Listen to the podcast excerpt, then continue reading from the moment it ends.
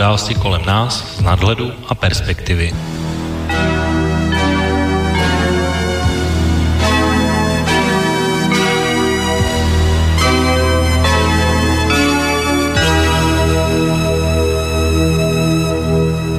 Příjemný páteční podvečer, vážení posluchači. Od mikrofonu vás znovu po dvou týdnech zdraví Intebo a začíná se další relace Okénko. A hned v úvodu bych chtěl poděkovat vám všem, kteří jste nás poslouchali speciálně v naší dlouhé a vlastně noční relaci s Vlkem, kdy jsme se právě bavili o prezidentských volbách v České republice, bylo vás opravdu hodně a i ta záplava mailů, které jsme v relaci řešili, tak bylo opravdu neuvěřitelná a moc vám ještě jednou děkuju. Věřím, že si na své přijdete i dnes, kde také budete mít možnost eh, se do naší relace přihlásit přes klasické možnosti, to znamená e-mailovou adresu studiozavináčslobodnývysílač.sk přes naše webové stránky otázka do studia pod zeleným odkazem, který najdete na levé straně, anebo budete moct zavolat i na telefonní číslo 048 38 010101. Dneska naším hlavním tématem bude právě dění na české politické scéně po zvolení Miloše Zemana prezidentem, ale zároveň uh, se podíváme i na některé kauzy, které se staly už dříve a budeme se vlastně bavit o takových otázkách, jestli právě zvla, uh, vznikne vláda na přání prezidenta Miloše Zemana, budeme se bavit o tom, jestli se i komunisté budou podílet na vládě Andreje Babiše, nebo jestli Česká republika je zemí, kde se dá objednat trestní stíhání a dostat někoho do vězení, uh, nebo jestli bude uzákoněno referendum i s možností hlasovat o členství v Evropské unii a NATO. A také se zeptám našeho hosta, jestli by měl být Tomio Okamura dál místo předsedou poslanecké sněmovny. Tak všechno tohle nás dneska čeká. A do dnešního úvodu jsem si připravil takový sestřih několika výroků. Jeden z nich vlastně řekl i můj dnešní host, které vlastně nás uvedou do situace a událostí, o kterých se dneska budeme bavit. Tak pojďme si pustit krátký úvod s několika výroky různých politiků, tak jak zazněly na politické scéně v České republice. My žijeme v zemi, kde si můžete objednat stíhání a objednat pravděpodobně dostat někoho do vězení. Jak je možné, že šéf hnutí ANO řekne, že se tady dá objednat trestní stíhání a už čtyři roky má stejného ministra spravedlnosti svého hnutí? Ono není zas takový problém, aby policie nebo jiné orgány činné trestního řízení někoho trestně obvinili, respektive zahájili trestní stíhání konkrétní osoby. Pokud budete někdy chtít, takový případy existují, můžete se ptat řady policistů, ale vy se bojíte demokraticky se bojíte, protože pokud bych mohl vykonávat činnost v kontrolní komisi na kontrolu eh, generální inspekce, tak bych vám takové případy dokázal. Takže takové případy v České republice bohužel opravdu existují. Ano, nejsem takový odborník na kulturu jako třeba pan ex-ministr Herman, ale bez sporu bych nikdy nevyhodil z okna půl miliardy za fungující firmy kvůli neexistujícímu pseudokoncentráku, komentuje na nahrávce Rozner odkup vepřína v letech, na jehož místě by mělo vzniknout květní místo. Omlouvám se za moje nepřesné vyjádření k oplocení tábora v letech u Písku. Toto, milí moji, je moje poslední politické vítězství. A za ním už nebude žádná politická porážka. Pražská kavárna, což je takové společenství sebe se utvrzujících lidí, kteří v životě příliš mnoho nedokázali, bude muset zavřít ústa. Zdůrazňuji zavřít ústa. Já jsem pověstný originálním překladem anglických výrazů. Nicméně výraz shut up je natolik jako přeložitelný zdvořile i méně zdvořile, že ponechávám na každém, pro jaký překlad se rozhodnou. No, masivní kampaň proti Jiřímu Drahošovi, vlastně pomlouvačná kampaň podpásová, e, maily typu, když bude Drahoš prezidentem, sebere vám důchody, pustí sem sta tisíce migrantů, v Ruzení už se staví ubytovací zařízení pro migranty a tak dále. Těch e, mailů byla obrovská spousta, ne, nemohlo to nezanechat nějaké dopady. My se snažíme vlastně domluvit s těmi takzvanými demokratickými stranami, jak se nazývají, ale oni nechtějí. Jediná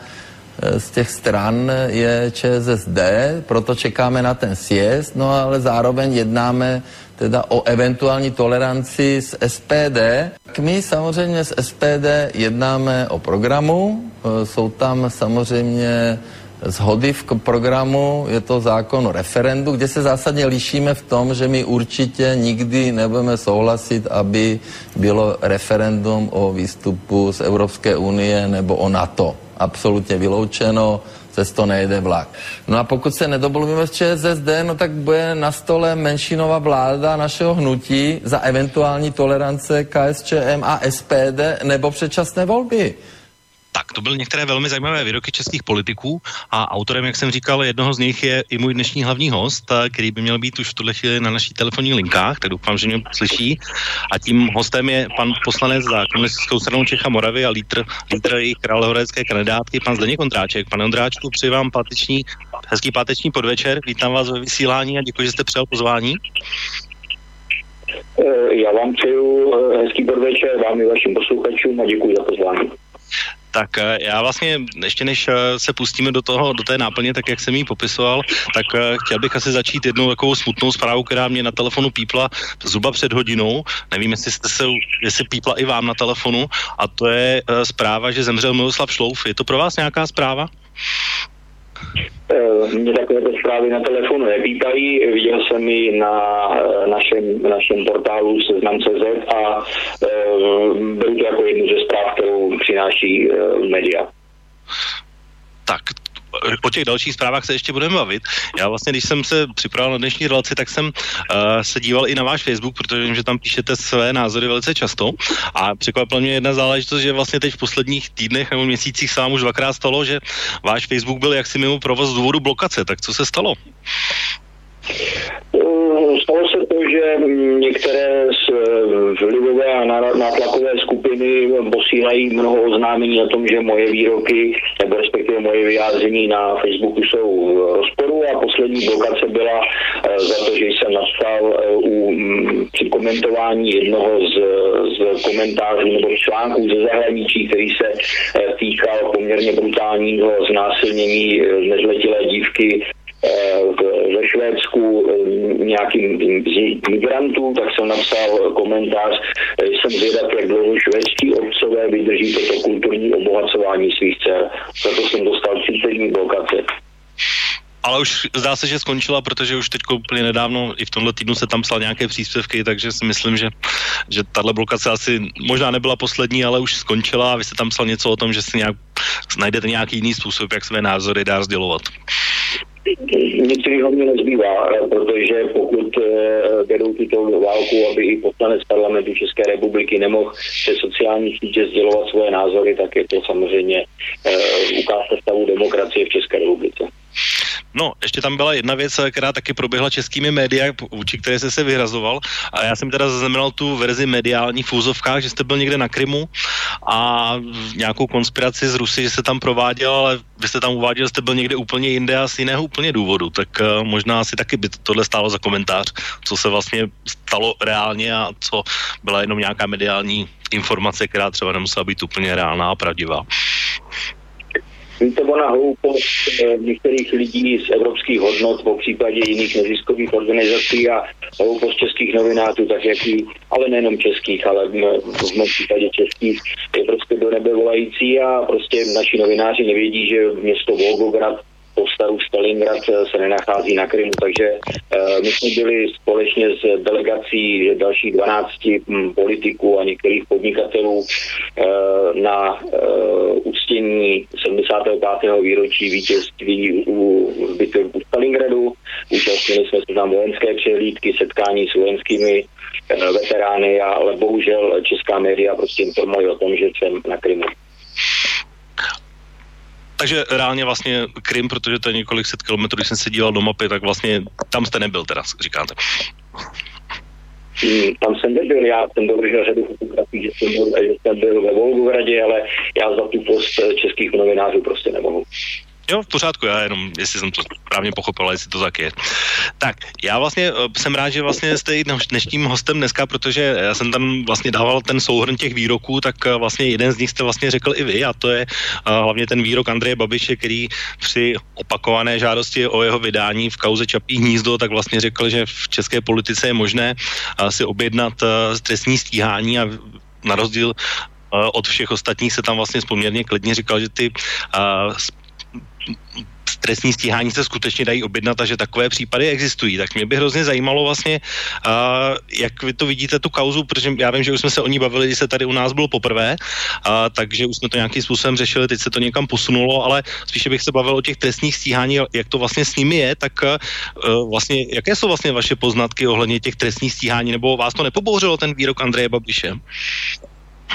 Tak eh, pan mm, premiér Andrej Babiš mluvil o tom, že v České republice je možnost si objednat eh, trestní stíhání a že to prostě může proběhnout na zakázku. Samozřejmě já chápu policii České republiky, státní zastupitelství a další eh, tyto orgány, že to razantně odmítají, ale bohužel já myslím, že už je řada příkladů, které potvrzují, že něco takového se v minulosti stalo a já jsem v tom svém krátkém příspěvku zmínil, že znám několik případů Eh, právě mých bývalých kolegů, a to teď myslím teda policistů policie České republiky, kteří prostě byli účelově obviněni ze spáchání trestného činu, v podstatě byli dehonestováni, přišli o, přišli o svoji práci, po případě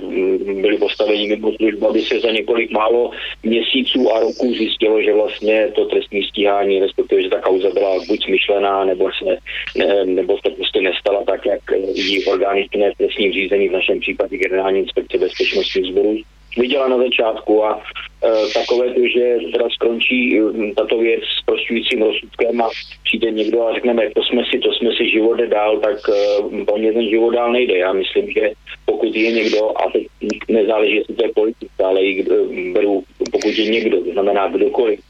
neprávem eh, obviněn ze spáchání trestného činu a, a následně dojde k jeho plné rehabilitaci, ať už u soudu nebo ještě orgány trestním řízení, tak by k tomu stát měl zaujmout určitě jiné stanovisko, než jenom, že se poplácáme po zádech a řekneme, co jsme si, to jsme si. Takové e, lidi prostě v podstatě my vyřadíme ze společnosti a ten cejch, že byli trestně stíháni, už na nich úpí a bohužel ty krátké historie České republiky eh, těch případů jsme dohledali několik a uh, takové případy jsou. Já jsem mluvil zejména o těch, který se, které se stávají uh, nepohodlným příslušníkům policie po případě jiných bezpečnostních sborů. Hmm. No, když bych to měl kvantifikovat, tak mluvím teda o jednotkách případů, desítkách nebo stovkách, nebo když bychom se bavili o počtech čistě.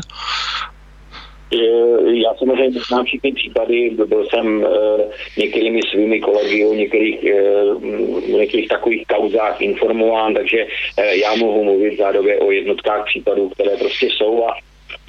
že se něco takového děje, to v podstatě potvrzuje nebo nevím, jestli k tomu potvrzuje, ale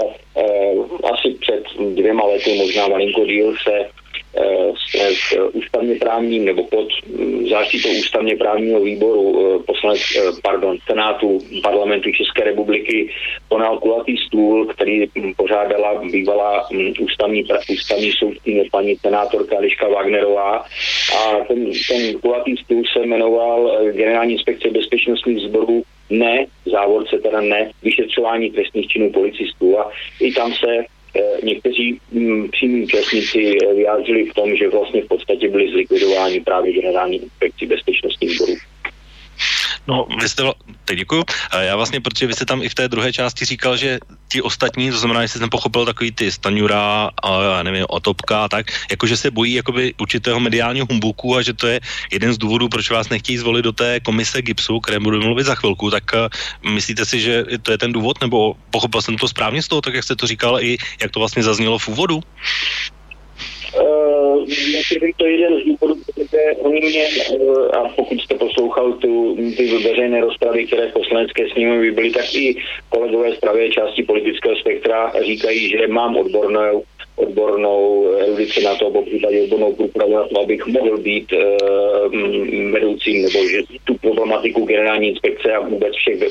bezpečnostních sborů v České republice znám velmi dobře ale odkazují se na nějaký morální eh, kredit eh, mojí osoby, eh, kterým vadí dnes, nevadili jim před čtyřmi lety a nevadili ani v průběhu mého prvního volebního období. No, já vím, protože my o tomhle, o tomhle případu i ve vztahu s vašeho sporu s Miroslavem Kalouskem jsme se tady minule také bavili, takže to, je to vlastně to je ta stejná kauza, která se točí stále dokola. Ale já jenom, když zůstanu ještě teda u, té, u toho Andreje Babiše, u toho Čapího hnízda, tak uh, já jsem teda přesvědčený, že tohle jako urč, určitě účelovka nemůže být, protože jenom z toho důvodu, že 100% si myslím, že ten policista, který přijde s obviněním Andreje Babiše, tak uh, jednak musí vědět, co dělá, a jednak vlastně Andrej Babiš má tak šikovné právníky, kteří už to vlastně probrali horem, spodem a i vlastně vrchní zástupkyně Bradáčová a vrchní státní zastupitelství vlastně už tu kauzu nebo postup toho policisty vlastně prošli, zkontrolovali a žádné pochybení se nenašlo. Tak uh, beru to ve vztahu k tomu, o čem se bavíme, tak jenom jako účelovou obranu.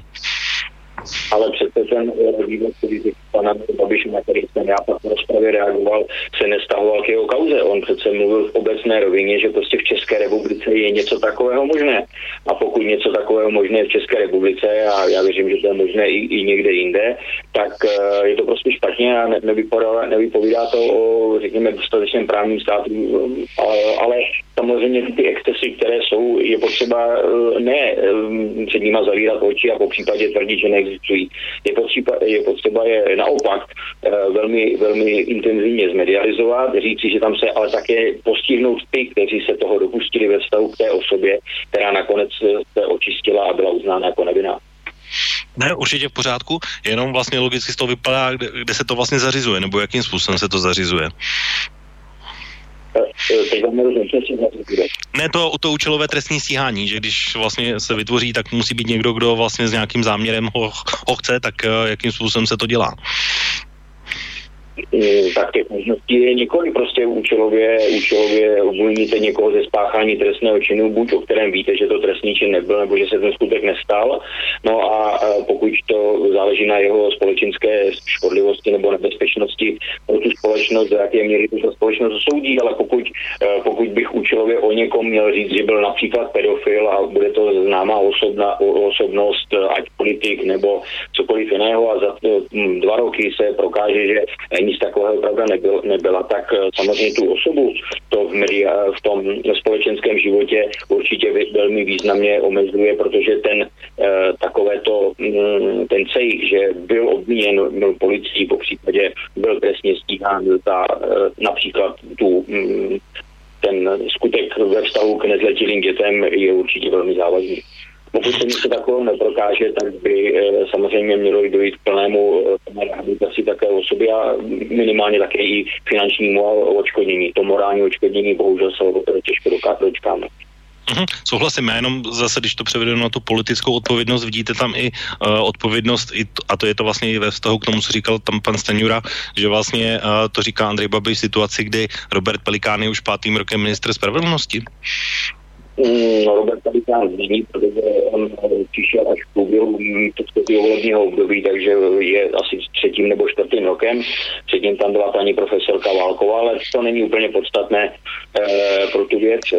a, ano, a já m, mm, přece říkám, že pokud se takové případy dějí, a e, já tvrdím, že si bohužel dějí, tak máme prostě přijít a ty jednotlivé případy prostě bez, bez pardonu prostě otevřít, ukázat na ně, přesně pojmenovat ten problém, který byl a ten, kdo ten problém zavinil, ať vědomě nebo e, nějakou vědomou nedbalostí, tak prostě toho člověka postihnout a, a naopak toho, kdo byl e, křivě obviněn, e, plně rehabilitovat a pokud také, pokud možno e, také očkodit. Určitě. Eh, my jsme tady vlastně už zmínili tu komisi eh, GIPS, eh, která vlastně kontroluje právě činnost Generální inspekce bezpečnostních sborů, která zase naopak kontroluje činnost policistů, jestli právě nedochází k těm jevům, o kterých se tak mluvil. Vy vlastně platí pořád varianta, že vlastně budete nominantem KSČM, protože teď by se o tom, myslím, mělo hlasovat zase na další zkuzi parlamentu, je to tak?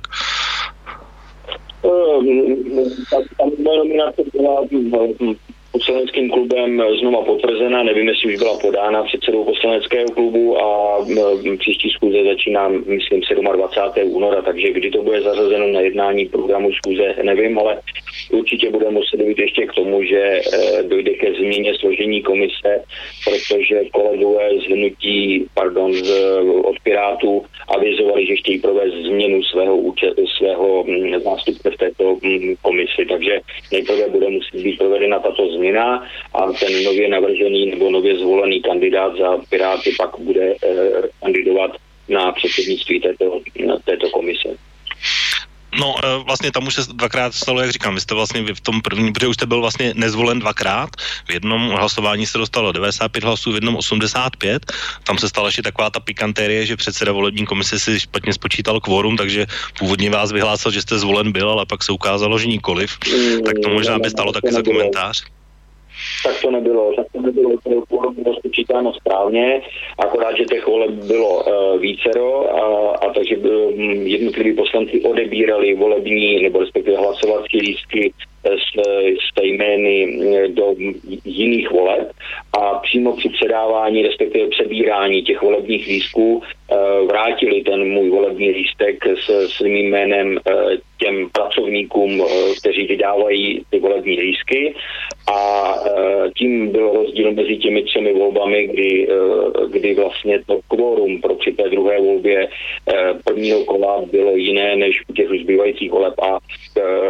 došlo k pochybení toho, že ta um, volební komise si nezaznamenala, eh, kteří poslanci eh, či poslankyně si nevzali nebo respektive nevyzvedli ten třetí volební lístek s mým jménem a tím snížili kvórum. Uh, takové volby probíhaly v poslanecké sněmě v volební období již několikrát a nikdy se nic takového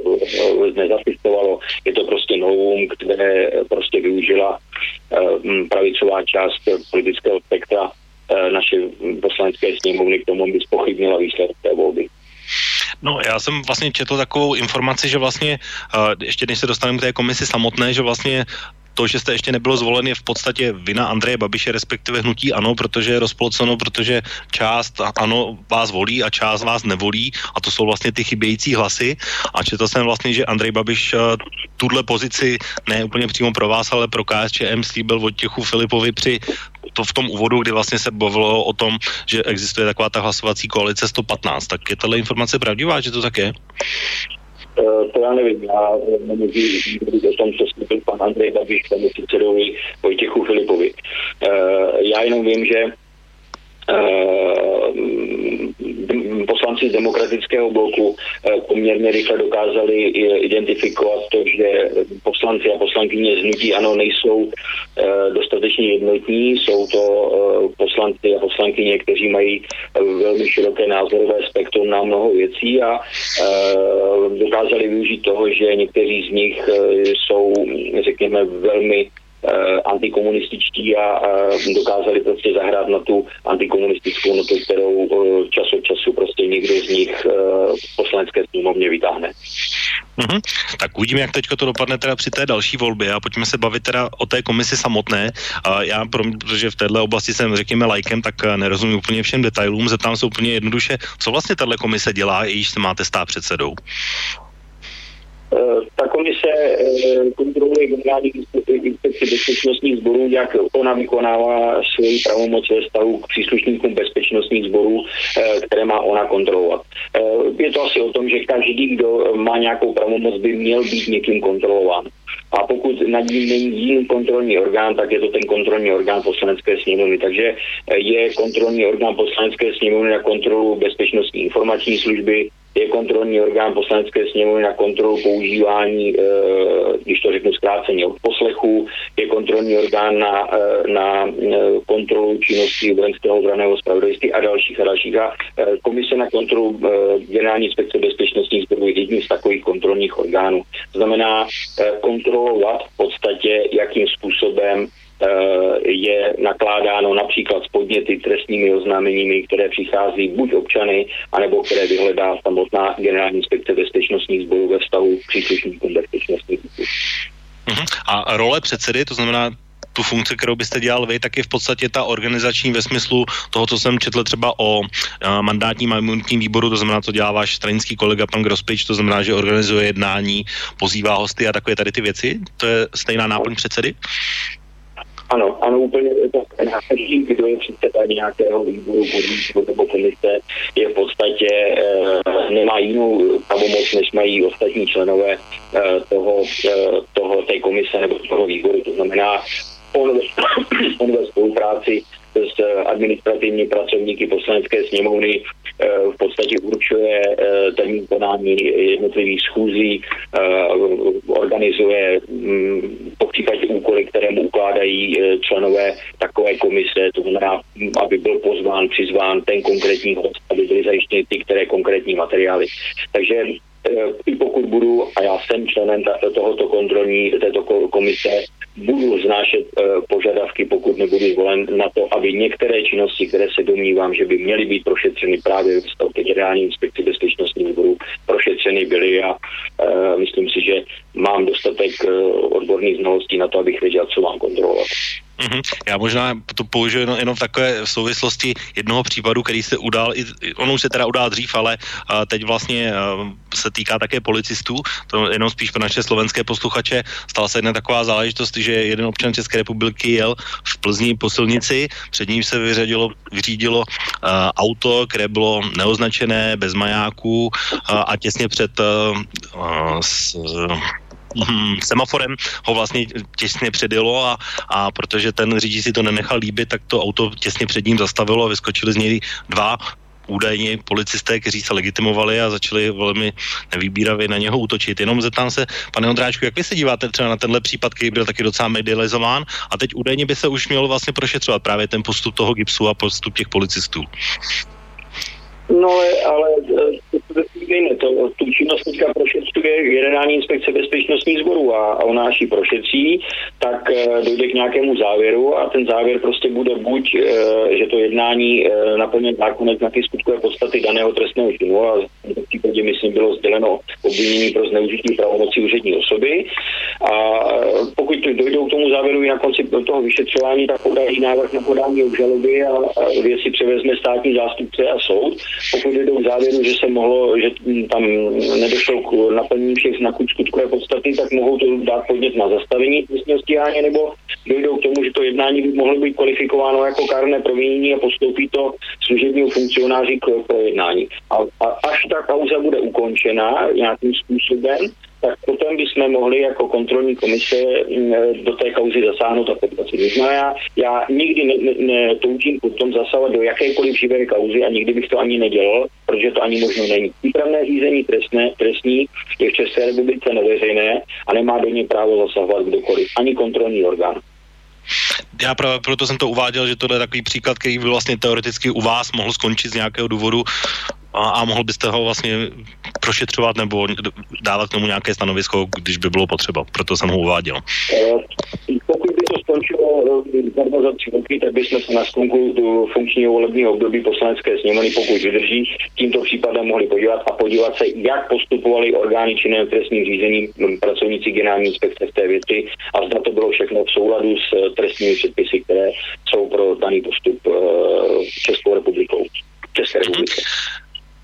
Já teď bych přeskočil trošku jinam zase a posunem se, protože tohle je také událost, která byla hned na začátku týdne a to je vlastně rozhodnutí slovenského soudu ohledně uh, věci, a je to zase věc, o které jsme se bavili i minule, uh, ohledně toho, že Andrej Babiš je stále právoplatně zapsán jako agent státní bezpečnosti. Uh, a ten soud, který vlastně probíhal, tak pravomocně prohrál. On teda říkal, že ho vyhrál a že ti, kteří říkají, že prohrál, tak lžou, což se mi zdá poněkud podivný výrok, ale každopádně chce se sou, soudit dál, tak jenom se zeptám zase po čase a vrátíme se k tomu, protože to je úplně aktuální věc. Jak vy se na to díváte, že teď už máme vlastně pravodocné rozhodnutí, uh, že tím agentem stále je a má to nějaký vliv třeba na vaše rozhodování ohledně důvěry vládě nebo důvěry v Andreje Babiše jako vás jako poslance? Víte, eh, já si úplně nemyslím, že, že mm, to rozhodnutí soudu bylo přesně v tomto duchu. Eh, pokud jsem eh, do toho koukal jenom mm, zase, co bylo u nás na těch sociálních sítích nebo na webech, tak tam bylo napsáno, že ten soud rozhodl o tom, že mm, Ústav paměti národa není ten, kdo by měl být žalován a ten, kdo prostě spravuje ty archivy. To znamená, že on řekl, že, že by se měl pan inženýr Babiš soudit s někým jiným, nikoli s Ústavem paměti národa národa. A je určitě na právnících pana Andreje Babiše, aby zhodnotili, až ten rozsudek budou mít v písemné podobě, včetně odůvodnění, aby zaujali nějaký postoj. Ale to úplně není důležitý. víte, pro mě je problém celkem v tom, že v roce 1990 dostalo rozkazem tehdejšího federálního ministra vnitra pana doktora Sakra ke stažení několika set svazků exponovaných osob. Existuje na to rozkaz a já bych chtěl znát, jestli existuje nějaký soupis, jaké svazky byly staženy z těch archívů, o jaké exponované osoby šlo, kde ty svazky jsou, kdo s nimi disponuje a s nimi naloženo. Protože pokud e, došlo k stažení několika stovek, po případě tisíc, a to já ten, ten, to číslovku neznám, e, svazku některých osob, tak se tam, proč e, některé osoby staženy byly a jako o spolupracovnicích se o nich nehovoří a některé osoby v, tom, v těch svazcích zůstaly a e, možná někteří vědomě, možná někteří nevědomě tam jsou. A pokud se podíváme i do krátké historie, tak je řada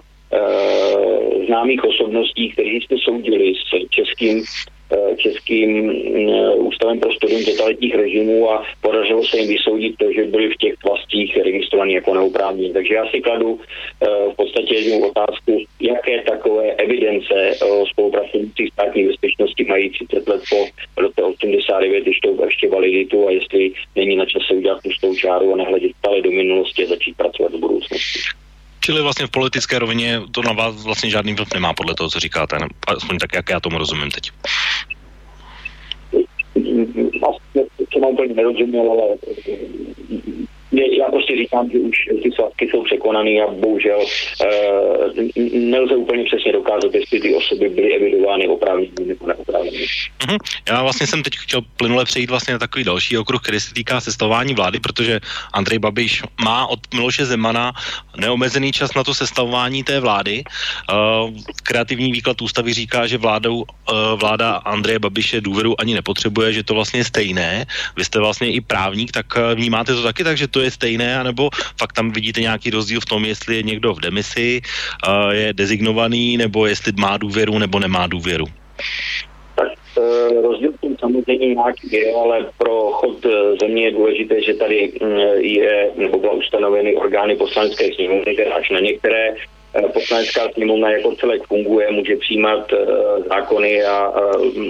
plnit další úkoly na úseku zákonodárného procesu a e, máme i vládu. Máme i vládu, která je sice teďka v demisi, ale vláda je a m, mm, ta vláda musí přijímat veškerá opatření, která jsou důležitá s výkonem, vloc, e, výkonem moci mm, výkonné nebo s, s výkonem výkonné moci a e, činit některá rozhodnutí. Samozřejmě můžeme namítat, že některá rozhodnutí by činit neměla, ale e, samozřejmě pokud by došlo například k živelným událostem pohromám životní eh, katastrofám, tak eh, si myslím, že vláda musí jednat a každému by bylo úplně jedno, jestli vláda je v demisi, nebo jestli to, jestli to je vláda, která má podporu nebo mandát důvěru poslanecké sněmovny. Takže vláda tady je, vláda ať pracuje, dělá to, co je prostě důležité pro chod této země a pan Andrej Babiš má druhý pokus na to, aby sestavil vládu Eh, v současné době si myslím, že, anebo jsem přesvědčen o tom, jak eh, to pan Andrej Babiš řekl, že čeká na výsledky eh, sobotního nebo nedělního mm, jednání nebo sjezdu, sjezdu sociální demokracie a v, v tom příštím týdnu podle výsledku, kdo, podle, kdo bude novým předsedou České strany sociálně demokratické, budou zahájeny další kola vyjednávání a mm, pan Andrej Babiš a hnutí ano je ten, kdo zvítězil ve volbách, takže on v podstatě určuje, s kým se bude bavit a, a kam chce směřovat e, svoji spolupráci na vládní úrovni. Asi získá 101 e, na té vládní úrovni a bude mít 101 podpisů k tomu, aby mohl mm, vytvořit koaliční vládu s jiným politickým subjektem. Pokud by to měly být dva, tak je to pouze s,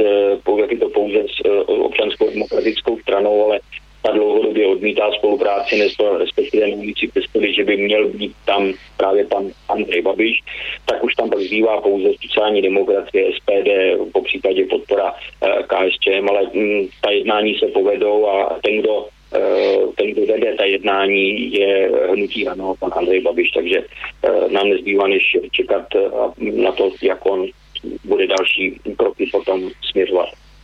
No tady je vlastně ještě ve hře ta původně minulá koalice, ovšem tam by nemohl být Andrej Babiš premiér, takže tam by měla takhle 103 hlasů vlastně tak, jako by měl hnutí ANO a ODS, takže to ještě taky varianta, která je ve hře. A vlastně o tomhle bude ten sjezd sociální demokracie, který se mimochodem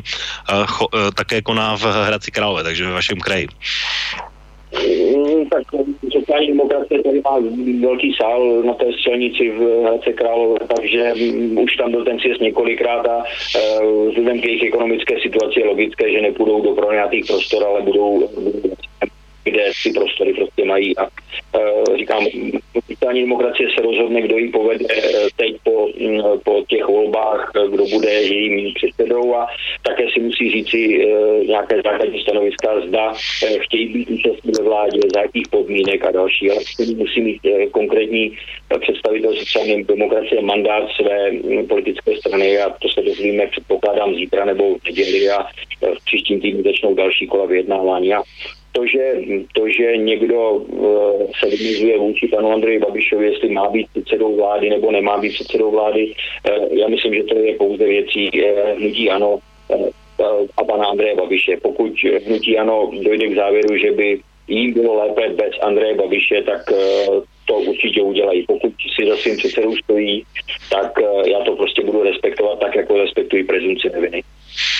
Mm-hmm. Tak jenom, eh, když už jsme zůstali u té vlády, která v tuhle chvíli je ve funkcích, tak ona už je vlastně od 14. nebo 13. prosince ve funkcích, takže už dejme tomu dva měsíce má za sebou. Já se jenom zeptám vlastně, jak si vede podle vás eh, jako celek eh, ta vláda, která je v tuhle chvíli ve funkcích a možná pak bych to rozšířil ještě o pozici speciální, která je vlastně vám blízká, to je ministr vnitra,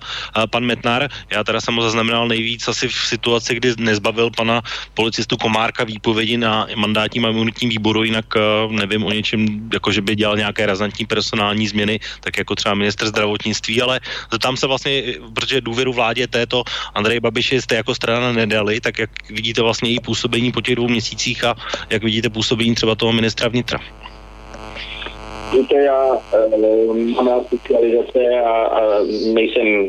nebo necítím se chytrolínem na všechno, takže já tu vládu jako takovou nechci hodnotit, protože e, každý z nás, e, z mých kolegů a kolegyň v, v poslaneckém klubu máme určitou specializaci a každý toho svého rezortního ministra nějakým způsobem hodnotíme a, a vím, že někteří kolegové se ke svým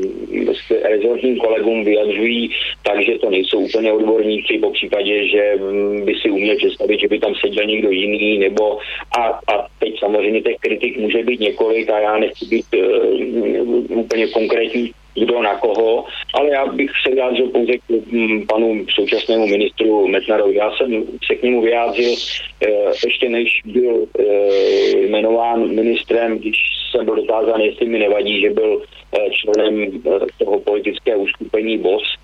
což to bývali vojáci, policisté, hasiči a obecně příslušníci mm, ozbrojených bezpečnostních sborů. Eh, a já samozřejmě to nevadí, že naopak budu rád, když na ministerstvu vnitra bude sedět někdo, kdo této problematice rozumí a já kolegu eh, Metnara a dovolím si říct kolegu, protože to je bývalý policista jako já, eh, znám,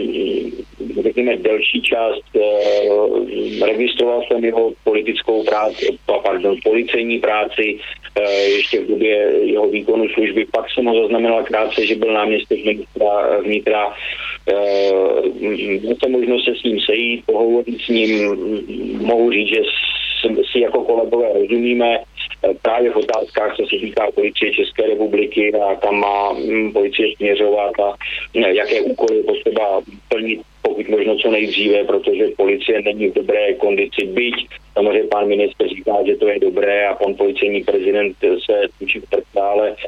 Eh, já vidím prostě čísla, já jsem opoziční politik, takže si můžu eh, nenatírat věci na růžou, ale nazývat je pravými jmény, takže já říkám ty problémy, které jsou a říkám je dlouhodobě a dávám i možnost, jak ty věci řešit a nabídl jsem panu ministrovi, že jsem připraven kdykoliv mu být nápomocen. Jsem místo předseda výboru pro mm, bezpečnost, budu, budu usilovat o to, abych byl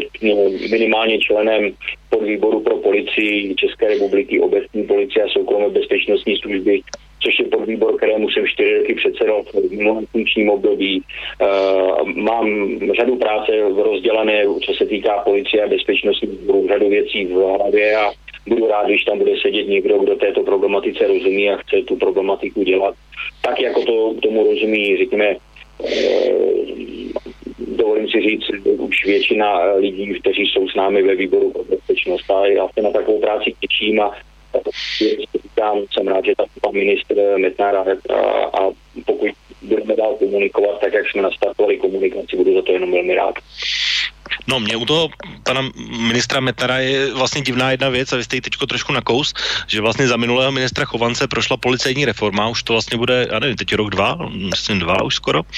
A, a vlastně když si vzpomenu, za jakých okolností vznikla a za jakého řevu a nepřátelství a nesouhlasu Andreje Babiše, respektive hnutí ANO, tak vlastně pan Metnar o téhle reformě neříkal nic, eh, že by ji chtěl nějakým způsobem re, eh, reformovat nebo měnit. Jenom zeptám se vás jako odborníka v této oblasti, jak se na ní díváte po, to, po té době, co už běží a jestli by si to nějaké změny zasloužilo. Tak já jsem tu organizační změnu uh, kritizoval od samého začátku, ale na druhou stranu druhým dechem jsem dodával, že pan ministr vnitra a i policejní prezident, kteří připravovali prostě, postupovali v souladu se zákonem a uh, s tím, jaké mohli, mají oprávnění a pravomoci. Takže uh, můžu, to diskut, můžu to kritizovat po věcné stránce jako ne, ne, neodůvodněné, neprodiskutovatelné a tak dále a tak dále, ale nemohu říct, že porušení čeho cokoliv, co by zakládalo to, že ta reforma je, nebo organizační změna je neplatná. Já, já se s tím, s tou organizační změnou eh, nestotožňoval, protože hm, si myslím, že vytvořit univerzálního policistu eh, prostě nelze. A hm, ty problematiky bývalých útvarů UOKFK, kde jsem působil já, a UOZ, to znamená organizovaného zločinu, jsou prostě eh, diametrálně odlišné. A pokud už někdo chtěl vytvořit jeden velký superúřad, tak uh, měl vzniknout Národní kriminální úřad v podstatě obdoba jako to v Německu. V takovém případě by do toho, toho do té organizační změny zapojilo se i to, že tam musí být Národní um, centrála, um, pardon, náro, Národní protidrogová centrála. A celé by to mělo zastřešovat úřad služby kriminální policie a vyšetřování jako metodický Eh, metodický útvar, který zajišťuje mezinárodní spolupráci, vede metodiku a další. Bohužel tyto dva celorepublikové útvary nebo útvar minimálně Národní protidrogové centrály zůstal mimo a já si nemyslím, že to je organizační změna, která byla dotažena do konce. Když se podívám na tvrdá data, to jsou statistická data, tak vidím, že bohužel z toho nového útvaru NCOZ odešla řada eh, policistů, kteří už měli určitou zkušenost a eh, myslím si, že to není dobře k, ve vztahu k boji k organizovaným zločinem ani, ani tím tím bojem proti korupci a jiným formám eh, závažné, závažné trestné činnosti v České republice. Eh, ale je to také o tom, kdo tomu velí, eh, jaká to je osobnost, jak dokáže jednotlivé policisty motivovat a jaké jsou vytvořeny podmínky pro výkon jejich služby. Mm-hmm. Takže, protože už se nám blíží pomalu polovina relace a dáme si krátkou přestávku s písničkou, tak já ještě mám poslední otázku právě před ní, jenom se vrátím trošku v té diskuzi zpátky, jenom protože vláda Miloše Zemana podle jeho přání je hnutí ANO s ČSSD a za podpory KSČM, tak to si dovedete představit? Víte, já jsem eh, člověk kreativní, asi mohu představit skoro všechno. Eh, záleží o tom, eh, jaké bude programové prohlášení vlády. A pokud programové prohlášení vlády bude obsahovat věci, s kterými se klub KSČ může stotožnit, po případě bude tam částečně zahrnut některé body, na které jsme, které jsme panu Andreji Babiši, Babišovi předložili a které jsou pro nás, řekněme, velmi důležité, tak si umím představit i takovou podporu. Já bych chtěl zase sebe říci, že eh, KSČM je konstruktivní eh, politickou stranou, která, kterou jde o to, aby Česká republika byla stabilní, eh, jak na politickém, na politickém, v politickém prostředí a i v mezinárodním pojetí. Proto jsme, proto jsme souhlasili s tím, aby byly v co nejkratší době ustanoveny orgány poslanecké sněmovny, aby poslanecká sněmovna po v komunálních, pardon, po, po, po parlamentních volbách začala co nejrychle pracovat, aby začala plnit úkoly, které jsou dané ústavou České republiky a to samé máme zájem, aby fungovala vláda České republiky, aby Česká republika mohla řešit problémy, které, nebo vláda České republiky mohla řešit problémy, které jsou jak na tuzemském, tak na mezinárodním poli. A pokud jenom trochu uvidíme, že tam jsou obsaženy věci, které jsou Eh, v souladu s programovým prohlášením nebo s programem komunistické strany Čech a Moravy, tak nevidím důvod, proč bychom takovou vládu buď neměli tolerovat, nebo po případě ji přímo nepodpořili. Tak o tom budeme přesně mluvit o, po písničce, protože tam jsou vlastně už dvě věci, které, o kterých se mluví teď hodně a to je hlavně zákon o referendu a hodně se mluví o, také o a, případném Chexitu, respektive o vystoupení z Evropské unie, takže o tomhle budeme se bavit po písnice. Takže vážní posluchači, a, posloucháte relaci Okénko. Naším dnešním hostem je poslanec za komunistickou stranu Čecha Moravy, pan Zdeněk Kondráček a budeme se určitě těšit na vaše e-mailové dotazy nebo uh, vaše telefonické dotazy a teď si dáme písničku a poté se dostaneme na ty dvě důležité témata, o kterých jsem mluvil, to znamená referendum a Evropskou unii. dotknúť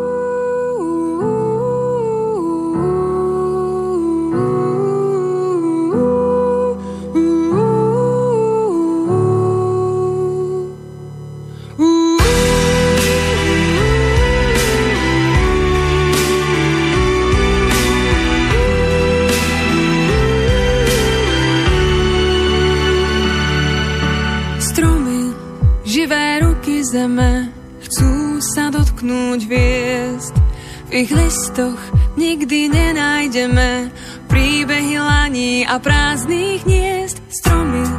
pokorné ramená, vychýlia s láskou vtáčí spev, vždy zabulí vetva zlomená. Odpustia píchu aj všetok hnev,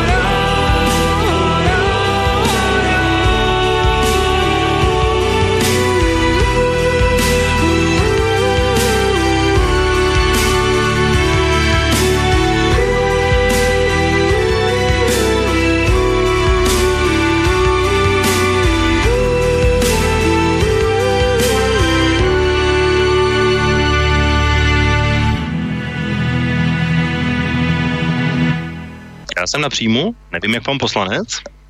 Já jsem také na příjmu. Výborně, takže zdá se, že všechno funguje. Tak já jenom vrátím se zpátky. Začíná se teda druhá polovina dnešní relace Okénko. Dnešním, dnešním hostem je pan Zdeněk Ondráček a připomenu vážení posluchači jenom kontakty, to znamená e-mailové na studiozavinářslobodnývysílač.sk nebo přes naše webové stránky pod zeleným odkazem otázka do studia. Uh, můžete položit otázku, anebo můžete zavolat i naš, naše telefonní číslo 048 381 0101 a budeme vlastně pokračovat v diskuzi. Uh, my jsme vlastně skončili uh, u sestavování vlády a o tom,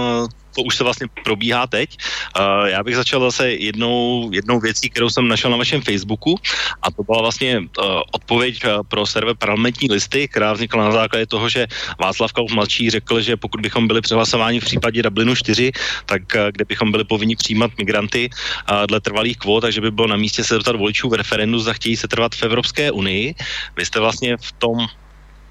v té reakci napsal, nebo tady parlamentní listy citují, že uh, pan kolega Václav Klaus mladší řekl jen to, co již mnoho měsíců, ne let říkám já a mnoho mých kolegů z KSČM, po případě jiných politických stran či hnutí označovaných za nedemokratické, tedy těch, které jsou v trvalé mediální izolaci. Však pravda, že pan Klaus mladší je uvnitř ODS a celého takzvaného demokratického bloku jako bílá vrána. O to více si jeho názoru vážím. Tak uh, jenom, pane poslanče, zeptám se vlastně, jaký váš názor, asi teda souhlasí s uh, Václavem Klausem, že uh, to referendum mělo být, ale zeptám se trošku jinak, mělo by být být stejně v každém případě, nebo jenom v tom případě, když by prošel ten Dublin 4?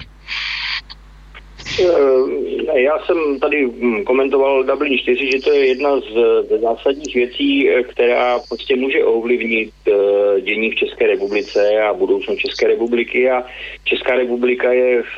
v tomto hm, směru napříč politickým spektrem velmi spojená a my prostě jako Česká republika eh, jsme eh, přijali na poslanecké sněmovně drtivou většinou všech hlasů a myslím si, že tam byli maximálně jednotlivci, kteří se zdrželi, ale nevím úplně přesně. Dali jsme mandát premiéru Babišovi, aby při jednáních v Bruselu, po případě jinde na evropské půdě, prostě konstatoval, že Česká republika trvale odmítá přerozdělovací mechanismus migrantů a že jsme připraveni se jiným způsobem podílet na migrační krizi, která tady je. Ale eh, pokud si, eh, mm, a myslím, že to zmínili některý z mých kolegů, eh, nebo dokonce sám pan prezident Zeman, pokud si paní Angela Merklová pozvala uprchlíky do své země, tak ať je neposílá k nám na oběd. Eh, je to prostě eh, věc, která se prostě takto, takto dělat nedá. Eh, Česká republika je připravena se podílet v domovských zemích, je připravena se podílet vysíláním svých hm, příslušníků bezpečnostních sborů na ochranu vnější hranice šengenského prostoru, ale odmítáme být součástí nějakých trvalých hm, přerozdělovacích mechanismů, když už jsme z předchozí doby zjistili, že to prostě stejně nefunguje. Osoba, která utíká do Evropy a je jedno z jakého důvodu, týká si z ekonomického nebo s tím, že se cítí ohrožena na životě a zdraví, to musí někdo posoudit teprve. E, není prostě zboží, s kterým by se tady dalo šibovat jako s, s rajčaty někde na korbě kamionu. Takže e, ta osoba si nějakou cílovou zemi vybrala, pokud je první bezpečnou cílovou zemí e, Itálie, Řecko nebo něco takového, tak se má, um, ale je v diskuzi, jestli takovou bezpečnou zemí není už také Turecko. Uh, vytvořit podmínky toho, aby ty osoby mohly být tam a až bude ukončen ten konflikt nebo ten důvod, pro který odchází ze své země, aby se domů vrátili, byli nápomocní při tom, aby obnovovali uh, poškozenou infrastrukturu své vlastní země. No, mě vlastně v tom článku zaujala ještě jedna věc, protože ono tam těch názorů bylo z širokého spektra a jeden z nich byl váš stranický kolega pan Jiří Dolejš, tak jako jsem četl ten váš komentář, tak přečtu ten jeho. A tak pan Jiří Dolejš též poslanec za KSČM říká toto. A možná by bylo Václavu Klausovi lépe u pana Okamury než v ODS, kromě jeho osobního zviditelňování to o ničem jiném není. Členství v Evropské unii chce aktivní přístup naší reprezentace k prosazování našeho zájmu ve společenství a ne extremistické a destruktivní horlení. Odmakat si to v kompetentním prosazování zájmu ČR nebo České republiky a ne papouškování xenofobů z politické scény. Jde až o příliš vážnou věc, než aby sklouzávala do laciných provokací ve, ve stylu lepenismu. Tyhle vyhrocené názory názory Klauze jsou primární věcí ODS, uvedl pan Jiří Doleš. Mně teda to přišlo, jako když vlastně oba dva jste sice ve stejné straně, ale v každý mluvíte úplně o něčem jiném. Uh, víte, já jsem si řekl, že, a řekl jsem to několikrát, že já uh, tyto mediální výroky um, svého stranického kolegy, kolegy prostě nehodnotím. Já na tu věc mám jiný názor a jsem rád, že uh, většinový názor v, v uvnitř KSČM je ten názor, který zastávám já, aspoň zatím všechny taková stanoviska byla a já um, pana kolegu v tomto nechci komentovat. Dobře, tak uh, pojďme se teda dostat k tomu referendu obecně, protože jedna z věcí, která teď taky hýbe českou politikou minimálně z toho pohledu, že vlastně uh, vaše strana, hnutí ANO, uh, SPD a Piráti teď začaly vážná jednání o tom, jak zavést referendum do ústavního pořádku v České republice. Zeptám se úplně jednoduše, potřebujeme referendum na celostátní úrovni, protože už ho máme na místní a krajské využívá se prakticky málo a účast, pokud se, pokud se vyhlásí, taky víceméně malá a velmi málo vlastně dojde k nějakému výsledku, které by bylo jakoby uznatelné z hlediska účastí. Tak eh, jak vy to vidíte, roli toho referenda v eh, českém ústavním pořádku? tak vycházím především z ústavy České republiky, která je tady už 20 let. Ta ústava České republiky o obecném referendu prostě hovoří. To znamená, uh, ústava není myslí, ale není dodnes ani po 25 letech přijat zákon o obecném referendu, takže mali být naplněna ústava České republiky, tak po, a myslím si, že po století existence, eh, když by si to zasloužilo, tak by zákon o obecném referendu měl být a jestli eh, bude využíván nebo neby, nebude využíván, eh, není až tak důležité. Důležité je, že bude naplněn duch ústavy, to znamená, bude obecné referendum a nebude se musí přijímat samostatný zákon o, bude se chtít referendum konat. Budou jasně stanoveny hm, kritéria kritéria, kdy referendum může být e, vyhlášeno, po případě jaké jsou podmínky pro to, aby e, by vyhlášeno, nebo tak by vyhlášeno být muselo. A já si myslím, že e, v demokratické společnosti by Eh, to není nic proti ničemu. Teď jde o to, aby se eh, jednotliví experti z zástupci politických eh, stran domluvili na těch jednotlivých, řekněme, kritériích, které by měly být, a umím si představit rozdílná kritéria pro otázky vnitrostátní, tak pro otázky, které jsou, řekněme, mezinárodního významu. Ale i, v, i Česká republika i v referendu rozhodovala například ústupu do Evropské unie. No, to je právě ta otázka, na kterou se chci zeptat teď. Vlastně, když se budeme bavit o KČM, vy jste nějak v tom zaangažován, protože jste právník a tak máte vlastně tady ty věci asi to bude, nebude to úplně váš obor speciální, ale nějaký názor na to máte, tak zeptám se teď jenom ze toho z hlediska stranického pohledu vlastně vaše představa teda by měla být jaká, když jste mluvil o těch podmínkách nebo kritériích? Uh, já si myslím, že pokud občan bude chtít rozhodnout a domluví se ty právní nebo ty experti, že by měl být, a teď může být stanoveno, jestli to má být například 10% eh, oprávněných voličů v České republice, což by znamenalo třeba 800 tisíc podpisů, nebo bude stanoveno jiné jako to, tak, aby bylo takové referendum vyhlášeno, tak uh, proč ne? Já si myslím, že občané České republiky jsou uh, dostatečně inteligentní na to, aby uh, o těchto otázkách dokázali sami, sami um, rozhodnout a určitě bych jim nechtěl upírat právo, aby měli uh, možnost se o těchto věcech rozhodnout. Takže uh, pokud by to mělo být například ty otázky mezinárodního významu, tak si myslím, že desetiprocentní hranice pro zajištění podpisu v rámci petice o, nebo žádosti o svolání referenda uh, by klidně být mohlo. Byť si myslím, že uh, někteří kolegů budou říkat, že jsem se zbláznil, že by to mělo být podstatně méně než 800 tisíc, že by stačilo 300 tisíc, 500 tisíc, ale říkám, nejsem členem takového vyjednávacího týmu. Za nás tam byl pan předseda Filip s paní profesorkou Válkou z Nutí Ano, pan Tomio Kamura a myslím uh, předseda Pirátů, pan Bartoš, ale uh, nevím, na čem se dohodli, ale uh, obecně zákon o referendu si myslím, že by měl být už po 25 letech naplněna ústava České republiky. No, já jsem tady právě v úvodu pouštěl i uh,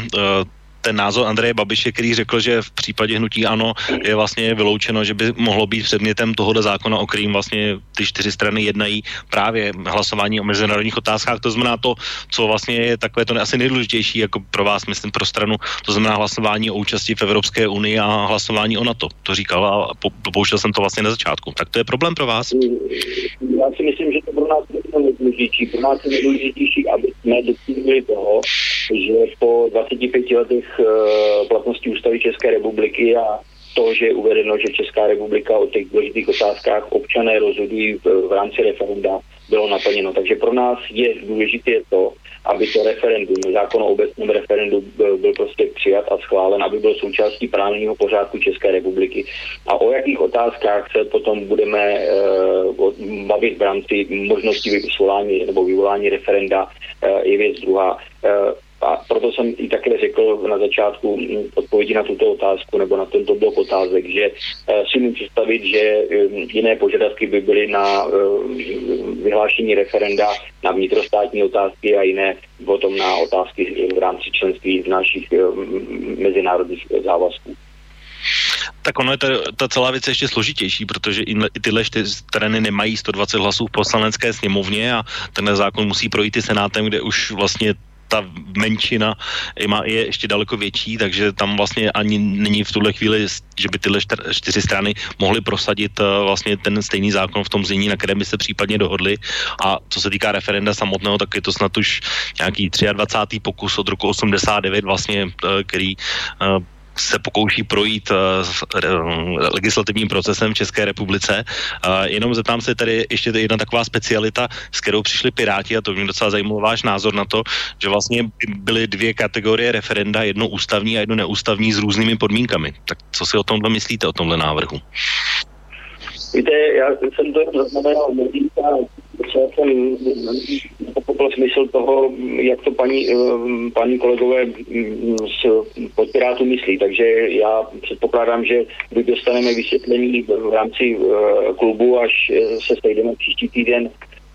pardon, ob týden eh, v úterý 27. a, a nebo že nám to vysvětlí kolegové přímo od Pirátů, co si přesně tím myslet. Já jsem to úplně nepochopil, já říkám, umím si představit dva druhy referent, jedno o vnitrostátních, jedno o otázkách mezinárodního významu, nebo jestli tam má být eh, samostatně eh, potom samostatný zákon o referendu k něčemu, jako to bylo v případě vstupu do České republiky do mm, Evropské unie, ale Eh,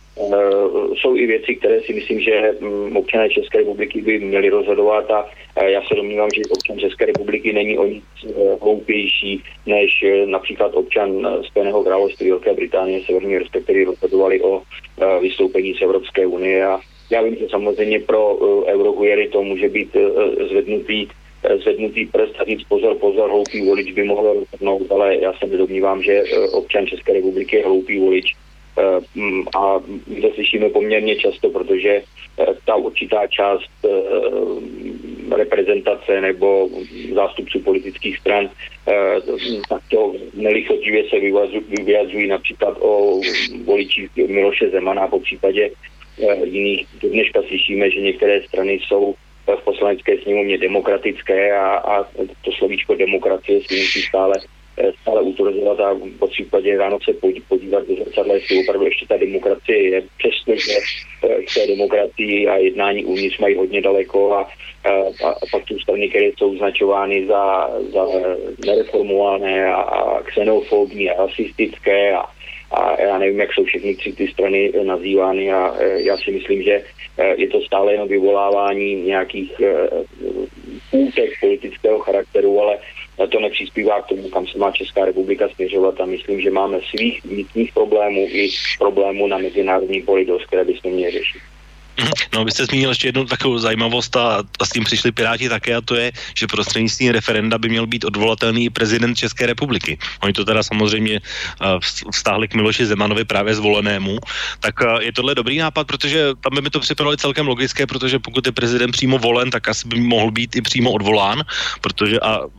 vůbec uh, teď nehodnotím to, že odvolat prezidenta vlastně v České ústavě je velice složitý proces, prakticky nemožný, pokud vyšlápne úplně, ale tuhle možnost by dali, že by mohli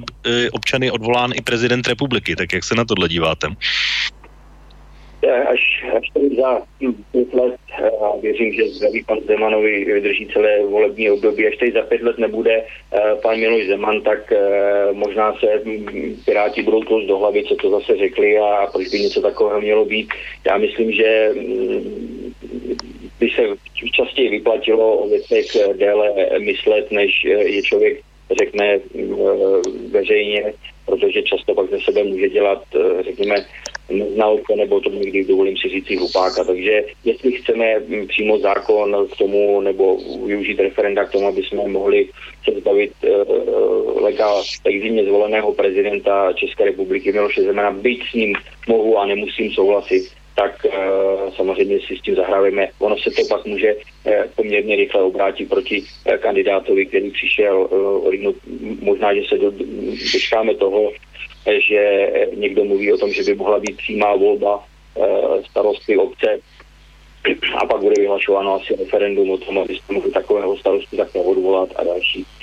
Já si nemyslím, že to je úplně krok správným směrem referendum by mělo být uh, součástí um, právního pořádku České republiky, tak, jak na ní myslí ústava, ale určitě by nemělo být vyhlašováno, řekněme, čtyřikrát až pětkrát do roka.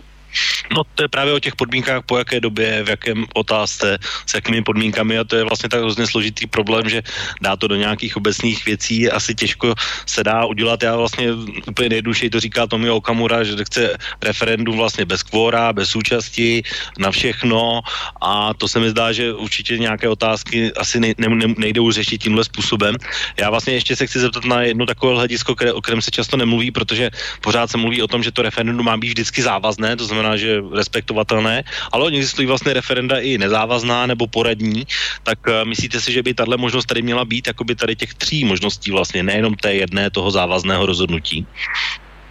tak eh, na místní úrovni na místní to může být i ten poradní, eh, poradní význam, ale pokud by mělo být celostátní referendum k některým otázkám právě Eh, směřování České republiky po případě, mm, a nevím, jestli má Česká republika přijmout euro nebo si zachovat českou korunu eh, a teď berte jako příklad, tak si myslím, že by to mělo být závazné. A eh, i ten návrh zákona by měl říct, že obdobné referendum nebo stejné referendum se může být vyhlášet až s uplynutím určitého časového, časového no, už uplynutím určité doby Eh, tří, pěti let, nevím, neumím si představit. Nejsem členem toho vyjednávacího týmu, eh, ani nejsem poradním, poradním expertem pana předsedy Vojtěcha Filipa, který eh, o tomto referendum vyjednává s, s partnery z jiných politických stran. Mhm. Já se chci ještě zeptat na, na jednu věc poslední, možná k tomu referendu, jenom zeptám se, protože když se uh, řekne referendum, tak v podstatě v 99% případů automaticky vyskočí referendum v Evropské unii. Tak chci se zeptat, máte vy třeba osobně nějakých ještě pět jiných témat, o kterých bych se dalo v referendu takhle hlasovat? Nebo pět otázek, když to řeknu jednoduše. Třeba se vám zmínil, jestli má Česká republika zachovat českou korunu nebo vstoupit do eurozóny, eh, eurozóny, eh, to znamená přijetí eura. Eh, nevím, další témata určitě by se dali najít. Teď se třeba, ale myslím, že to je zbytečné, ale teď se třeba hovořilo o tom, eh, jestli bude zrušen eh, letní čas. Eh, myslím, že o tom dokonce snad rozhodoval už teďka Europarlament a, a, a nebo úředníci v, v Evropské komisi, nevím přesně, ale ty, ty, ta témata by se určitě našla, ale mluvme obecně. My říkáme, že Ústava České republiky o referendu hovoří, my bychom chtěli, aby eh, ten duch ústavy byl naplněn i tím zákonem. Eh, zákon, pokud by byl, tak ano, ale nejsem aby referendum bylo eh, zneužíváno, nechci říct, ale nadužíváno. Jo? A domnívám se, že občané České republiky jsou dostatečně inteligentní na to, aby měli mít právo se vyjádřit k těm otázkám, které se jim bezprostředně týkají a, a že nejsou oni zloupější než obyvatele Velká Británie nebo po případě Švýcarska, kde to referendum e, se vyhlašuje poměrně často a e, nemůžeme říct, že by Švýcarsko byla nějaká země, která by lítala z, ode zdí ke zdi a, neměla nějaký ucelený, ucelený právní systém. Mm-hmm. Já, já zeptám se úplně konkrétně, protože jedno téma mě napadlo hned, eh, které je asi v závěsu a kde je taky poměrně v české společnosti velká schoda a to je otázka, která by v tomhle hypotetickém referendu mohla padnout, nebo někdo by ji chtěl navrhnout a asi podporu pro vypsání referenda by získala uh, a to je otázka, má se znovu zavést trest smrti? Tak bylo by tohle referendum pro vás jako téma, které by se mohlo hlasovat? No, no to byste musel ústavu České republiky a tam přímo říká, že takové referendum být vyhlášeno ani nemůže. Takže e, nemůže být vyhlášeno z důvodu třeba toho, že, e, že součástí ústavy České republiky je listina základních práv a svobod, která vychází z mezinárodních e, smluv, kterým jsme se jako Česká republika vázali a ratifikovali je a tam je trest smrti nepřípustný. Takže o takové věci by referendum být vyhlášeno nemohlo. Stejně jako nemůže být vyhlášeno o otázkách daní.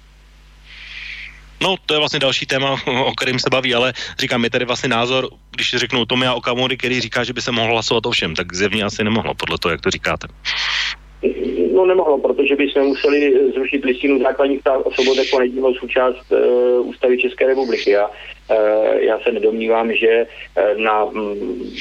na třetí dekádě 21. století by měl být uh, trest smrti součástí uh, trestního práva uh, České republiky a jakékoliv vyspělé, vyspělé země.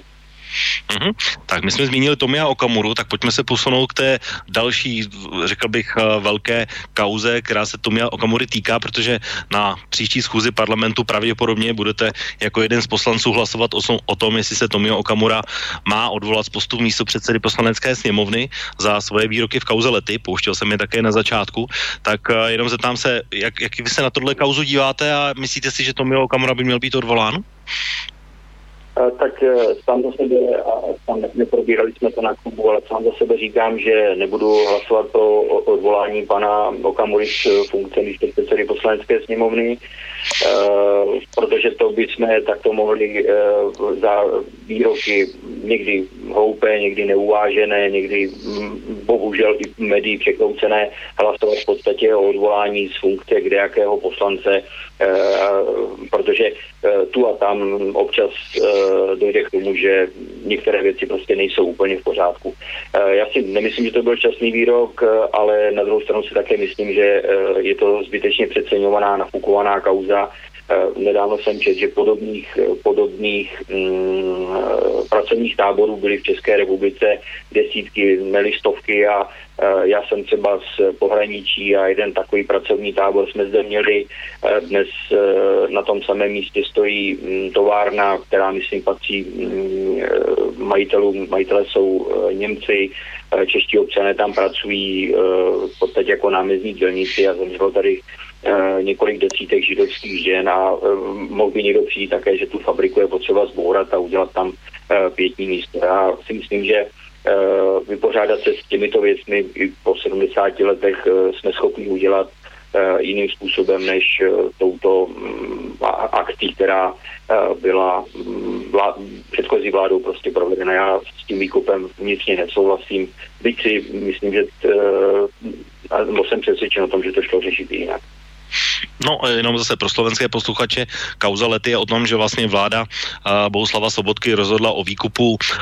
prasečáku, který stál na místě, kde stál původně pracovní tábor, který shromažďoval české Romy, kteří se vyjíbali práci, ovšem v průběhu času ten tábor byl vlastně změněný na řízení Heinricha Himmlera na deportační, takže několik set Romů bylo odvezeno do Osvětimi, kde samozřejmě zahynuli a několik set občanů a i dětí zahynulo přímo v tom táboře na různé nemoci a tak dále, takže z těch 1400 lidí, kteří prošli tím táborem, tak uh, zhruba jenom 300 z nich přežilo a ta tisícovka nikoliv a debata se vlastně vedla o tom, že Tomio Kamura tvrdil, že to žádný koncentrák nebyl, uh, že tam vlastně nebyl ani oplocený, že tam byl volný pohyb a že vlastně to vypadalo skoro jako prázdninový pobyt, uh, aspoň z mého pohledu. Nevím, jestli vy to tak vidíte stejně a pak vlastně to ještě korunoval právě jeho místo předseda nebo poslanec váš kolega pan Rozner, že vlastně by nevyhodil 450 milionů za neexistující pseudokoncentrák, což byl další a takový velmi výrok eh, asi tvrdý a, a zbudil pozornost. Jenom když se zeptám k tomu, k té kauze lety, když nechám teď o tom Okamoru stranou, tak vlastně ta kauza lety, uh, je to ještě něco, protože vy se v tom budete taky nějak angažovat z hlediska třeba té nákupní ceny, anebo, ale teď se bavíme o té historii třeba. Já tu historii neznám, ale e, myslím si, že dát 450 milionů korun eh, na výkup, na výkup dalších desítky a stovky milionů na zbourání a další desítky a stovky milionů na vybudování Eh, památníků, který už tam dneska je a ono to, mm, ten, jak vy říkáte, prasičák nestojí, aspoň,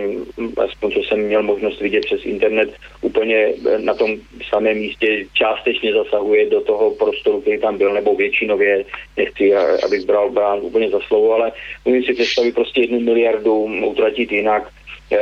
a i, i zajistit to, aby ten památník, který už tam je, byl důstojným místem pro připomenutí těch událostí, které jsou takto staré, ale pro tu miliardu bychom byli schopni postavit, řekněme, jednu malou oblastní okresní nemocnici. A třeba já ve svém regionu bych takovou nemocnici potřeboval, protože už několik let nám tady nedaří výstavba oblastní nemocnice v Náchodě a ať, ať to je proto, že nemáme peníze nebo že máme jiné problémy, s, eh, které nám prostě neumožní nemocnici stavět, ale uh, umím si prostě představit v dnešní době lepší využití peněz a i zároveň do, docílit toho, že by uh, tam bylo dostatečně pětní místo, kde bychom si mohli uctít tu památku obětí té, té doby. Mhm. No jenom ty, když jste zmínil ten Hradec Králové, mě teď jenom s, uh, jsem si uvědomil jednu věc, protože Hradec Králové nebo Králové Hradecký kraj byl jeden z těch krajů, kde vlastně také zvítězilo v krajských volbách hnutí ano, ale pak tam vlastně hned v zápětí ještě ten večer vlastně vznikla koalice všichni proti ano, ale pak už jsem nějak neslyšel o tom, jak, jak to tam funguje ve vašem kraji. Vy jste vlastně i členem Královéhradeckého zastupitelstva, tak jenom jak se daří místní koalici vlastně, jak by se dalo řekli, říct antibabiš nebo proti hnutí ano? Eh, pokračuje to tak, jak hned vzniklo antibabiš koalice, která je složena z pěti politických subjektů eh, velmi různorodých sociální demokracie, hnutí, eh, teda pardon, TOP 09, ODS, odnož, bývalá odnož právě hnutí ANO, východočeši, kteří se spojili starostové se, se starosty, a potom to je mm, Lidovci a kolece pro Královéhradecký kraj, takže eh, ta nesourodost tam je, bohužel i z jednání je vidět, že to občas eh, velmi skřípe. Eh, bohužel taková je situace a my jsme společně s nutím ano v opozici a s dalšími ještě dvěma politickými subjekty, které byly koaliční a snažíme se odvádět e, dobrou opoziční práci ve stavu k této, k této koalici, která je nesourodá. Bohužel e, Hradec Králové nikam, nebo Králové Hradecký kraj nikam dál ne, neposunuje. No, pojďme se posunout ještě asi trošku poslednímu tématu, která se týká prezidentských voleb, protože ve vašem kraji mimochodem zvítězil Jiří Drahoš. Tak jak jsem tam pouštěl, že pražská kavárna by měla být sticha, tak eh, jako kraj jste vlastně součást také pražské kavárny, pane poslanče. Říkám to trošku s úsměvem, ale nebo s trošku nadneseným, ale... No, já to, já to chápu. Eh, eh, ono, když se podíváte třeba na volební výsledky, tak ona poměrně velká část Prahy využila toho, že byl mm, docela, docela příjemný víkend a vzali si své ulické průkazy a vyrazili k nám do hor, takže e, třeba jenom v, v městě Pec pod Sněžkou byla účast, e, řekněme, 500% e, proti normálnímu stavu voličů, kteří, v obci jsou nebo v městě jsou a kteří chodí k volbám a Královéhradecký kraj a i eh, ten region tady je mm, znám tím, že je spíš eh, přikloněn k pravici, byť v minulosti to bylo jinak, ale já nevím, jestli právě zrovna pana Drahoše lze považovat za pravicového politika a pana Zemana za levicového politika. Bylo to o dvou, o dvou politicích, o dvou názorech, jestli tam má být někdo, kdo je nedostatečně čitelný, z mého pohledu, kdo je možná pouze loutkou Eh, v moci někoho jiného, nebo eh, prezident, který mm, na hradě byl, určitě kterému můžu mít a mám řadu výhrad, eh, mnoha věcí s ním nesouhlasím, ale je částečně transparentní a můžu vědět, co od něj můžu očekávat i v druhém funkčním období tak eh, ono vlastně i během té kampaně, a pouštěl jsem to také v tom úvodu, vlastně Jiří Draho říkal, že probíhala určitá mm, mailová dezinformační kampaň a tam právě byly ty různý pedofilové a, a jestli byl agent státní bezpečnosti a jestli jeho patenty a tak eh, jsou pravé, nebo jestli se na nich jenom připodepsala bez nějakého vlivu, tak eh, nemáte třeba, jenom možná bych vás zase zeptal na váš názor k této věci i s ohledem na to, že jak jsme se bavili před chviličkou o tom referendu, že by něco takového mohlo provázet i ta referenda, že vlastně podobné výmysly a je to vlastně známé i třeba uh, z referendu o Brexitu některé výroky třeba Nigela Faráže nebyly úplně korektní. No to, to to, jak je tady vedená eh, kampaň, jak to tady funguje. Já jsme na začátku zmínili, že jsem byl ve Volgogradu uctít 75. Eh, výročí bitvy u Stalingradu a obratu ve velké vlastenecké a druhé světové válce a, a e, někteří m, pisálci z toho záměrně udělají to, že jsem měl na Krym a donutili, donutili ministerstvo, e, ministerstvo zahraničních věcí ukrajinské e, strany prostě prošetřovat, kde se pohybuje poslanec parlamentu České republiky. Takže e, jestli se pan Drahoš cítí poškozen, že některé výroky nebo některé věci, které byly e, na sociálních sítích e, a, a stejně se může cítit poškozený pan e, protikandidát Zeman, po případě jiní kandidáti, nebyly pravdivé, tak máme tady občanský zákonník a může samozřejmě podat žalobu na ochranu osobnosti, pokud to proběhlo médií, může požadovat omluvu a v případě, že se teda cítí natolik poškozen, že by to poškozovalo jeho práva, má možnost podat trestní oznámení pro trestní čin pomluvy. Pokud tak učinil, tak samozřejmě je to v pořádku a, a ať, se, ať se brání. Pokud tak neučinil, tak si můžeme ptát, proč, jestli to nebylo z jeho strany pouze pásnutí dohody. No to je otázka, jestli se dá dopátrat ten autor. Já jsem viděl takovou reportáž na české televizi, eh, kde vlastně nějaký rozhovor tady s nějakým tady tím, s tou osobou bylo a on uváděl, že vlastně to není z jeho, že to není z jeho hlavy, ale že to našel na nějakých jiných servech na internetu a už neví na kterých a že to ztratil a že už si to nepamatuje a tak, takže nevím, jestli jste ji třeba viděl taky, ale, ale já jsem tuhle reportáž viděl. Já vás plně chápu, si by se prokázalo nebo prokázalo, můžeme hodnotit my, ale musí to hodit, uh, hodnotit orgány činné v trestním řízení. To znamená, ta důkazní, to přenesení důkazního břemene je potom na nich. Pokud by to mělo být civilní formou, to znamená žalobou na ochranu osobnosti, tak uh, to důkazní břemeno je na té straně žalujícího a pan, pan Drahoš se musí ospravedlnit. Tak, tak, jak jsem zmínil i třeba na začátku, víme my svazky, které byly staženy v roce 1990 90 na rozkaz, eh, rozkaz mm, tehdejšího federálního ministra vnitra. Eh, známe ty svazky, známe soubory eh, těch osob, které byly staženy. Byl mezi nimi pan Drahoš, byl mezi nimi pan další kandidát, byl mezi nimi pan Zeman, nebo kdo mezi nimi byl. Jestli takový seznam existuje, tak si myslím, že česká i československá veřejnost by měla mít právo takové seznamy znát, aby věděli, kdo z těch seznamů státní bezpečnosti byl vyčleněn, kde ty svazky skončily a proč. Mm-hmm. No já jenom, když už se bavím ještě o těch volbách, tak ono, když jste zmínil ten Krym, tak uh, Krym byl i tématem v obou těch vlastně debatách a předpokládám, že vám asi velmi neudělalo radost, když Miloš Zeman řekl, že Krym byl neoprávněně anektován Ruskem a že to bylo porušení mezinárodních dohod. A že to je neoprávněná anexe, ještě teda doplním. A ještě jednou, já to doplním, jsem slyšel, jenom, že v těch, těch debatách, uh, jste zmínil Krym před chviličkou, jak vás připsali účast, že jste byl na Krymu, ale nebyl jste tam, tak Krym byl vlastně jednou z těch otázek, o kterých se bavili uh, pánové kandidáti v televizních debatách a Miloš Zeman tam prohlásil, že Krym byl neoprávněně anektován Ruskem a že to bylo porušení mezinárodních dohod a že to je neoprávněná anexe, tak moje otázka byla, že vám to asi neudělalo úplně radost, tenhle názor, který řekl. Ale hej, já nevím, že by mě to mělo nebo nemělo dělat radost. Já jsem přece nikdy se ke Krymu nevyjadřoval, ale pro mě je důležité to, že na Krymu, eh, ať, ať to tam proběhlo, jak to proběhlo, neumírali žádný desítky a stovky lidí. A to je pro mě důležité. Eh, jestli občané dostali možnost se vyjádřit a proběhlo tam nějaké referendum, o kterém jsem četl, že ho někdo nazývá jako, že bylo v pořádku s mezinárodním právem, že občané měli právo se vyjádřit o o tom, kde chtějí žít do budoucnosti a proběhlo to i jinde ve světě, tak to považuji za věc toho daného státu. To Pro mě je důležité to, že tam neumírali lidé po desítkách, po stovkách, po tisících, eh, jako to je bohužel v té části Doněcké a Luhanské lidové republiky, to znamená v, oblasti Donbasu, kde už přes tři roky se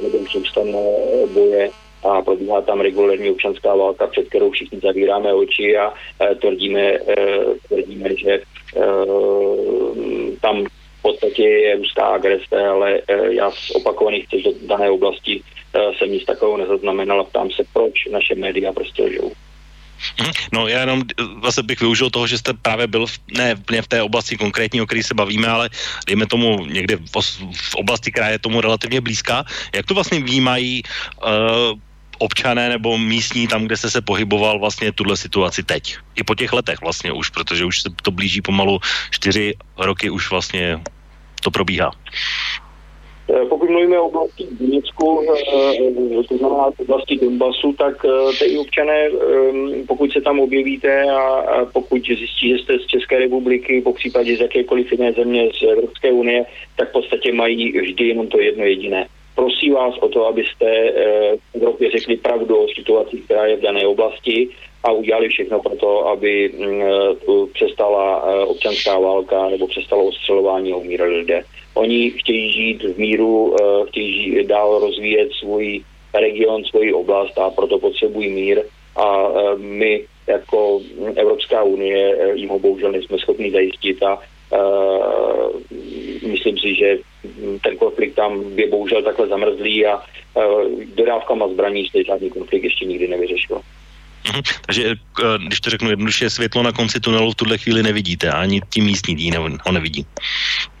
Eh, nevidím tam, tam žádný posun a bohužel je tam eh, kolem tisícovky pozorovatelů eh, OBSE, kteří tam prostě neplní svoji funkci, kterou by plnit měli a ten konflikt tam prostě je neustálý. Takže se dozvídáme, že k přestřelkám dochází a k porušování příměří dochází z obou dvou stran, je věc, ale pokud k tomu dochází a umírají tam lidé, tak je to špatná věc v 21. století a žijeme v Evropě a měli bychom udělat všechno pro to, aby takový konflikt nebyl, aby se mezi sebou občané e, nezabíjeli a, a znova říkám, dodávkami zbraní se žádný konflikt ještě nikdy nevyřešil. Mm-hmm. Tak, pane poslanče, protože máme poslední čtyři minuty, tak mám tady ještě úplně poslední téma, které bylo taky docela velké před volbami a bylo to i téma vaší strany a to je kauza litium. Uh, určité věci se tam dějí, Va- vaše strana má i speciální web, o, který se týká téhle kauzy. Andreje Babiše poněkud rozčíl jeho ministr, který uh, se chystal podepsat nějakou rozšířené verzi onoho uh, memoranda. Tak jenom zeptám se po těch třech měsících zase, vidíte v tom nějaký posun a jak vlastně hodnotíte činnost uh, vlády v téhle kauze? Tak eh, poslanská sněmovna těsně na skončení svého funkčního období se ještě sešla eh, právě, že jsme vyvolali mimořádnou schůzi poslanecké sněmovny a bylo to pár dní před volbami a eh, v podstatě jsme mm, iniciovali přijetí usnesení, kterým, kterým jsme vládu České republiky zavázali k tomu, aby odmítla to podepsané mm, memorandum o těžbě lítia s australskou společností, u jejíž, mm, řekněme, jejíž vazby nebo respektive struktura byla dost nečitelná. Eh, očekávali jsme, že vláda která vzejde z mm, nových voleb toto usnesení bude respektovat a proto jsme byli rozčarováni z postupu nového ministra, eh, nového ministra průmyslu, eh, jak v té věci naložil a eh, jsme, a teď budu mluvit za sebe, jsem velmi rád, že pan premiér Babiš i vyslovil nespokojenost prací tohoto ministra a věřím tomu, že Eh, dojde k eh, revokaci těch smluv a eh, my říkáme, že tady existuje státní podnik Diamo, který by mohl provádět těžbu. Chceme, aby nerostné bohatství České republiky, ale stejně tak i voda a další prostě zůstaly v majetku státu, v majetku občanů České republiky a nevidíme důvod, proč by nerostné bohatství České republiky měl těžit, po případě zpracovávat a zisky z něho Mm, brát někdo jiný než Česká republika a občané České republiky. Mm-hmm. Tak úplně poslední otázka asi, kterou mám, uh, tak uh, se týká, myslíte si teda, když se vrátím k tomu uh, sestavování vlády a těch možných koalic, tak jak budou nebo nebudou, myslíte, že Česko, Česko čekají předčasné volby? To těžko říct, když nevíme, jaký bude výsledek eh, subjektivní strany hm, České strany sociálně demokratické. Pan premiér Babi řekl, že pokud se nebudeme schopní a nebo ne, ne, neuvidí podporu a nebo schopnost se domluvit a ochotu, především ono to je také o ochotě, eh, udělat určité ústupky a mít snahu se domluvit, tak eh, nic jiného ani nezbyde. Takže je to na jednání, které budou probíhat po sobotním sjezdu sociální demokracie. Já věřím, že sociální demokracie si si zvolí svého lídra, který bude odpovědný nejenom ke svým voličům a straně sociální demokracie, ale i České republice a našim občanům. A v novém kole vyjednávání, které bude, věřím, probíhat hned v příštím týdnu, eh, budou nastaveny nějaké priority, která, které sociální demokracie má, eh, jestli se vysloví proto, že by hm, si měla představit buď vstoupit do vlády společně s hnutím ANO nebo zajistit aspoň podporu pro jejich menšinový kabinet, je to určitě na stole. Předčasné volby jsou vždycky až to poslední řešení, které je a stejně to, to řekl i pan prezident Miloš Zeman. Mm-hmm. Tak já, pane poslanče, moc děkuji za váš čas, protože ten se nám právě naplnil, tak bylo to, si myslím, informačně velice hutné a prošli jsme opravdu velká témata a bylo jich opravdu hodně, tak opět bych vám chtěl poděkovat za účast eh, u mě tady v relaci Okénko. Já vám děkuji za pozvání, posluchačům přeji hezký večer a někdy naslyšenou. Také naslyšenou, moc děkuji a hezký večer vám, pane poslanče, a učím se, vážní posluchači, s vámi u uh, snad příští relace Okénko, která bude opět za dva týdny v tradičním pátečním podvečerním čase a určitě téma bude také velice zajímavé a dozvíte se ho včas programu. Tak eh, v tuhle chvíli od mikrofonu se loučí Intibo a přeji vám taky pěkný a příjemný páteční podvečer a hezký víkend. Táto relácia vznikla za podpory dobrovoľných príspevkov našich poslucháčov. I ty sa k ním môžeš pridať. Viac informácií nájdeš na www.slobodnyvysielac.sk Ďakujeme.